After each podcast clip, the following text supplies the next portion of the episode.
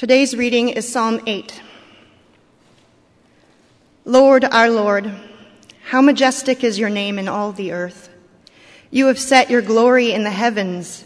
Through the praise of children and infants, you have established a stronghold against your enemies to silence the foe and the avenger. When I consider your heavens, the work of your fingers, the moon and the stars which you have set in place, what is mankind that you are mindful of them? Human beings that you care for them. You have made them a little lower than the angels and crowned them with glory and honor. You have made them rulers over the works of your hands. You put everything under their feet all flocks and herds and the animals of the wild, the birds in the sky and the fish in the sea, all that swim the paths of the seas. Lord, our Lord, how majestic is your name in all the earth. This is the word of the Lord. Thanks be to God. I want to talk to you today about parenting. Now, having dropped that word, it's very possible that 90% of you just checked out because you don't have kids, or you're not interested in the topic, or you are around kids so much that you're tired of it, or you're, around, you're tired of being around people who talk about kids all the time, or you're an empty nester, you've been there, done that, or on top of that, you're very much under the stress of what I saw in the Wall Street Journal recently, and that is that it will cost over $240,000 to raise someone born in 2013 to age 18. That means that three year old that's stressing you out, they're going to cost you almost a quarter of a million dollars. What a way to look at that child. And I, to be fair, anytime I hear parenting sermons, my eyes glaze over. They absolutely glaze over. I mean, I, I just do not like parenting sermons. And I think I can count on one hand the number of times that I've spoken on parenting in the over 26 years that I've been here. So I want to be honest with you that I too don't have a real uh, interest in, in parenting sermons. So it is possible that 90% of you will check out, and the other 10% will be looking for Pokemon in the room.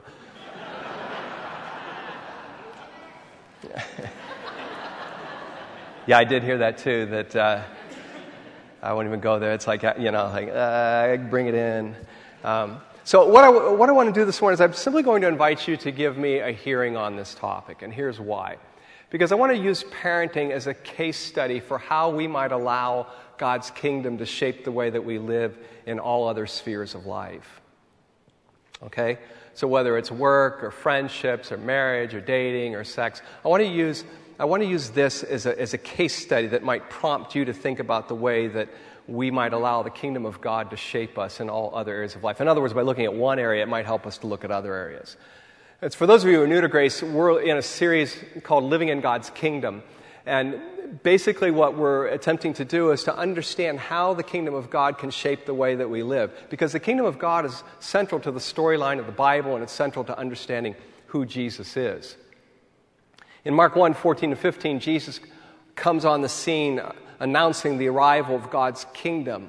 And so Jesus says, This is what I'm about, is the kingdom of God. And we see, we've seen in previous times together as we've been looking at this, that the kingdom of God is about heaven and earth finally coming back together under the governance of God. It means that there is a time that in which everything is going to come back under the governance of God in totality. But that has begun in the resurrection of Jesus Christ, and that's what the scripture reveals to us. And as I was thinking about that this week, I was thinking about how that addresses the chaos that we're seem, seemingly experiencing on a weekly basis, almost on a daily basis at times now. And with all the chaos that's erupting in our world, unless you just basically bury yourself in some kind of binge TV series, you have to be hit by it. I was especially hit by this, this most recent one, the, the, the one in Nice, when those scenes and the images and, and just the, the horror of families being just their vacations just broken by death and destruction and, and lifelong trauma from now on because of that one event.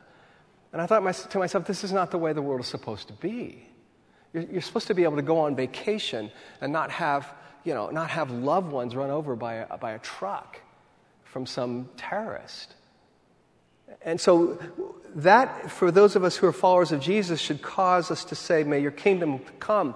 It should cause us to cry out for this time when the fullness of God's governance will, will come into being and things will be the way they're supposed to be. And we see that in Genesis and we see that in Revelation. So the Bible is bookended by this vision of God governing the world and for things flourishing as a result of his governance. So, my focus today is simply what does it look like to live in God's kingdom, not simply have information about it. And just a couple qualifications. I, am not simply talking to biological parents or to foster adopt parents, namely people with kids in the home. I'm talking to anyone who might have opportunity to influence the life of a child. So, if you're a teacher, I'm talking to you. If you're someone who's involved in our children's ministry, I'm talking to you. If you're someone who's involved in our youth ministry, I'm talking to you. If you're someone who's a, uh, who has nieces, nephews, if you're a grandparent, you get the gist? I, I think of, I was thinking about a, a, person who's connected to our family, Kurt Simonson. Kurt has been a, a, real long time friend of my oldest son. And when my oldest son got married um, and then had their first child, they didn't like push Kurt out and say, sorry, you have no more relevance to our lives. Instead, what they did was they brought Kurt in and they really incorporated him into the fabric of their life. Kurt has become an uncle to, to my grandson. My grandson doesn't know that Kurt's not related yet. And, and it doesn't really matter because he responds to Kurt like he responds to any of us who spend a lot of time and invest in his life. Kurt has been woven into the fabric, and he's shaping this young boy's life along with the rest of us. I think it's a beautiful thing. So you don't have to be a biological, you don't have to have a biological connection to be connected to a family and to be involved or be connected to kids and be involved in shaping their lives. So I'm talking to everyone today. And I'm sharing how the kingdom of God has shaped my thinking on parenting. So I'm not giving you the Christian way.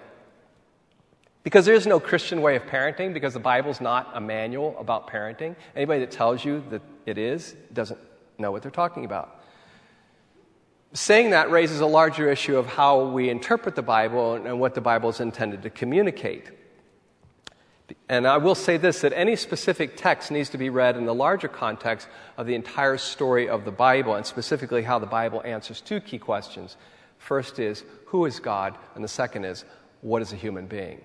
And the Bible consistently answers those two key questions. And that's why I had Psalm 8 read for you this morning, because it addresses those two questions. So, having said that, I want to start with a global statement. And it's a global statement about God and Jesus and humanity. So I want to invite you to turn to Colossians 1 this morning. That's page 983 in the blue Bibles underneath your seat if you'd like to pull out a Bible and look at it. Colossians 1, and I'll be reading verses 15 to 20. And basically, I'm using that as my, my base text this morning. Colossians 1, 15 to 20. It's speaking about Jesus, and it says, Jesus is the image of the invisible God, the firstborn of all creation. For by him all things were created in heaven and on earth, visible and invisible, whether thrones or dominions or rulers or authorities. All things were created through him and for him. And he is before all things, and in him all things hold together. And he, Jesus, is the head of the body, the church. He is the beginning, the firstborn from the dead, that in everything he might be preeminent. For in him all the fullness of God was pleased to dwell and through him to reconcile to himself all things, whether on earth or in heaven, making peace by the blood of his cross. Now, this is Paul's way of speaking about the kingdom of God. We've been talking about the kingdom of God, but the language of the kingdom of God is primarily used by the gospel writers. So when you come to Paul and you try to, if you look up in your concordance, kingdom of God, you're not going to find Paul using it, but Paul uses other words to talk about the kingdom of God. Here, Paul is talking about the kingdom of God. And the good news that he's proclaiming is that God is reclaiming the world in Jesus. The kingdom of God is about God reclaiming the world to himself. And here, Paul says in Colossians 1 that God is reclaiming the world in Jesus. And that means that the world belongs to God.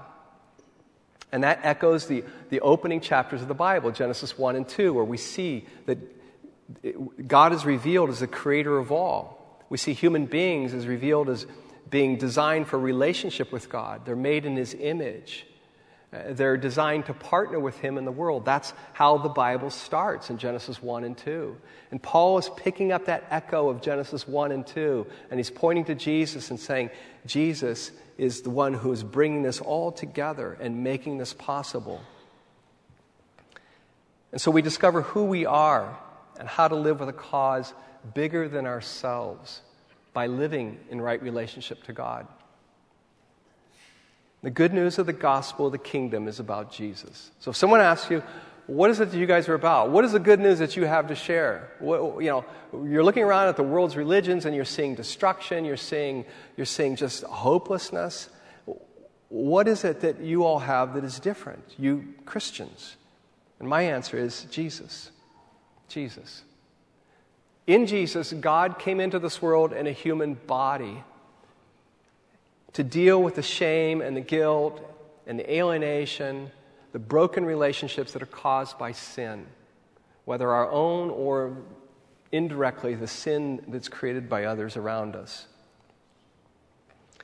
So, having said that, how might this inform parenting? Having established that base text and this reality of who Jesus is and what God is doing in the world, how might this inform parenting? Well, it answers the question who do these children belong to?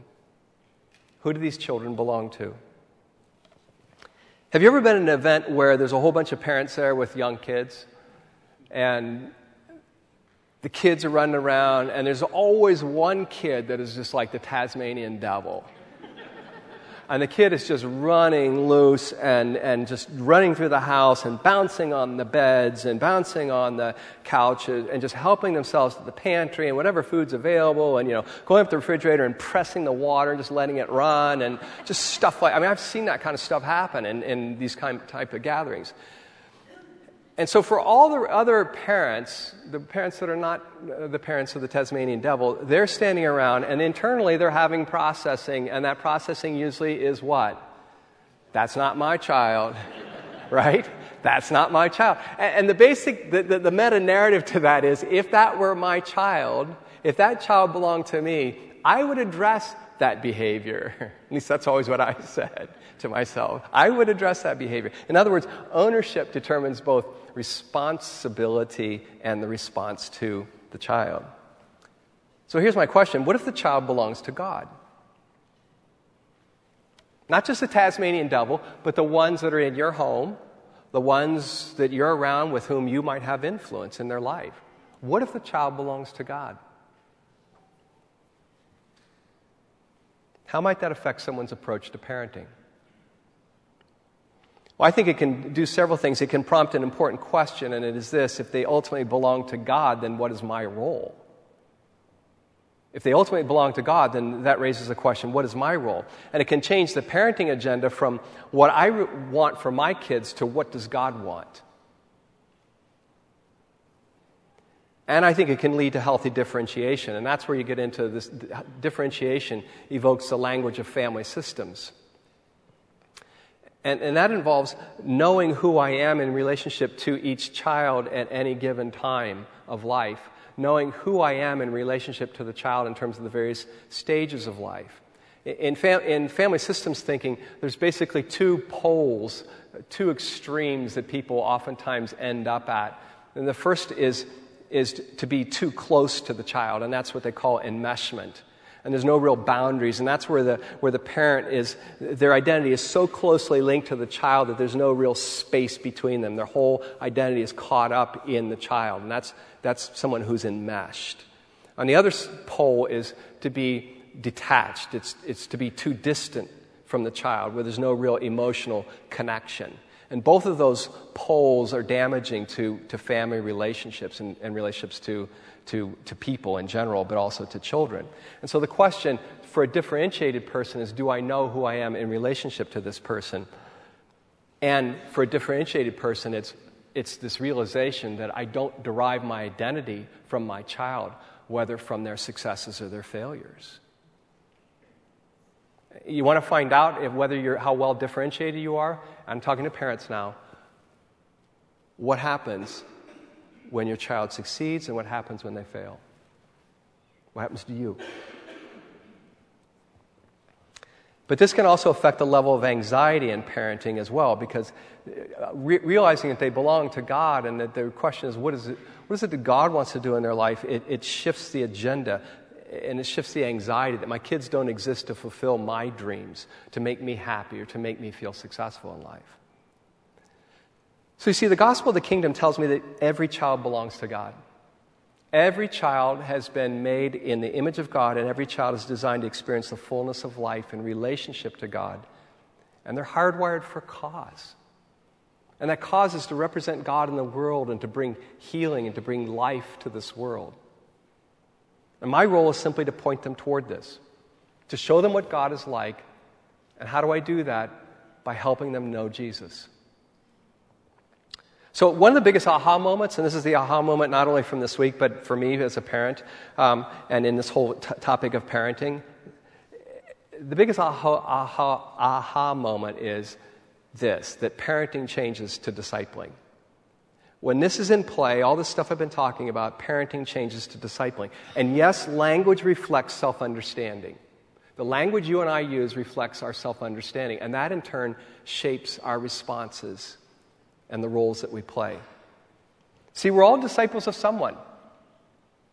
Someone is influencing your life, and someone is influencing my life. This week, someone influenced your life, and someone influenced my life. We're all disciples of someone or something. And the same thing is true for children. But if children belong to God, then parenting becomes an issue of helping them become followers of Jesus. And what's a disciple of Jesus? A disciple of Jesus is a person who listens to, to Jesus and responds to Jesus, to become like Jesus, so as to partner with Jesus in the world. And why Jesus? Well, because he reveals God. Jesus says in John 14, 9, he says, If you see me, you've seen the Father. In Acts 17, 31, it says that God anointed Jesus to represent him, and he's proven that by raising him from the dead. God has proven that Jesus is his authorized representative by raising him from the dead. Why Jesus? Because Jesus is God's representative. But secondly, Jesus shows us that God is merciful toward us because he's dealt with the fundamental problem of humanity, which is alienation due to sin.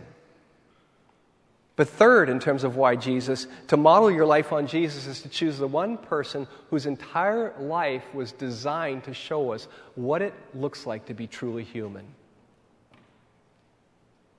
If you're looking around at, at Facebook, social media, celebrity culture in, to find out what does it look like to be human, that is an illusion. That is not the real thing. Only in Jesus do you find what it looks like to be truly human. One theologian put it this way true humanity can only be discovered in Jesus. You know, one of the biggest tragedies would be to spend your whole life just kind of trafficking lightly in Christianity by going to church occasionally and to never really fully realize who Jesus is and to not really let Jesus impact your life so that you could become more fully human as, you, as you've been designed to be. So when you make this shift, viewing the person as belonging to God, relating as someone who comes alongside to help disciple children to follow Jesus, one more important shift occurs. And here's this shift your framework moves from bounded set to centered set. Moves from bounded set to centered set. Now, what am I talking about? Well, this language, and there's the image of bounded set, this language comes from Paul Hiebert, who was a missiologist in the 1970s. Bounded set is about boundaries, it's about who's in and who's out. In terms of Christianity, a bounded set is about believing the right things, it's about practicing the right behaviors. And it's easy to default to this mode as a parent, especially as a Christian parent because you want to make sure that your child is in, inside the boundary, inside the circle. And so, what I see with Christian parents is, is a tremendous emphasis on getting their kids to pray a prayer and then making sure they stay in the circle with right behavior. That's a bounded set way of parenting. And I also see, and uh, over the years I've seen this as well, that this also produces a lot of expectations that I think that our teachers feel, teachers, educators in the larger society, as well as, as youth workers in the church and pastors in churches, and that is that I want you to make sure that my kid is in and stays in.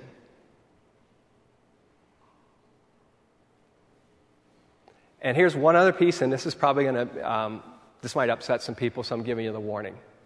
All right? I know it, so I'm, I'm, i have some self awareness about this comment. I also see, my observation has been over the years with people who are professing Christians, it's a lot easier to function with a bounded set because if you can get your kid in based upon what you determine is in, then it frees you up to just live the way you want after that. Because after all, and I've had parents tell me this my kid prayed a prayer. I don't know what happened. My kid prayed a prayer years ago. And now look at their life. I, I just know they're, they're okay because they prayed a prayer. And I want to say, well, well, what did you do? What was your life like? Did they see a compelling case for following Jesus in the way you lived your life? That's bounded set.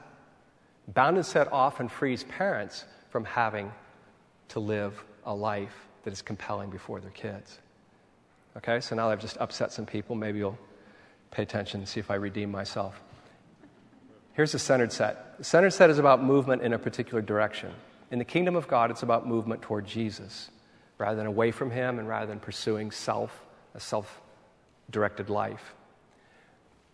And a centered set still has boundaries, okay, just to clarify, because the question is who are you moving for, toward, Jesus and not someone else? And which Jesus? The Jesus revealed in the Bible or the Jesus that, that, that I dictate is my Jesus, the Jesus I'm comfortable with, the Jesus that fits my lifestyle? In other words, there's content to the gospel the kingdom that Jesus proclaims. So ultimately, there is a, there is a center, there is, there is boundaries to this centered set. So the question is, how do you measure this for me? How do you measure this? Can you tell, how can you tell if anyone is moving toward the center? And again, I, the, the definition of a disciple, it's a person who listens and responds to Jesus to become like Jesus and partner with Jesus in the world. Those are the measuring sticks. Matthew 22, Jesus says that it's about loving God and loving our neighbor. But having said that, just one final caveat you cannot push your kids or anyone into the kingdom. You can only model something that perhaps can be compelling for them. And that's why we have more people involved in the children's lives here at Grace, is to, to show them that there's, it's more than just parents. It's other people that are seeking to walk and follow Jesus. So here's my invitation and my challenge that I'd love for you to entertain in conversation. Here's my final question In what part of your life can you be more intentional to allow God's kingdom to shape the way you live?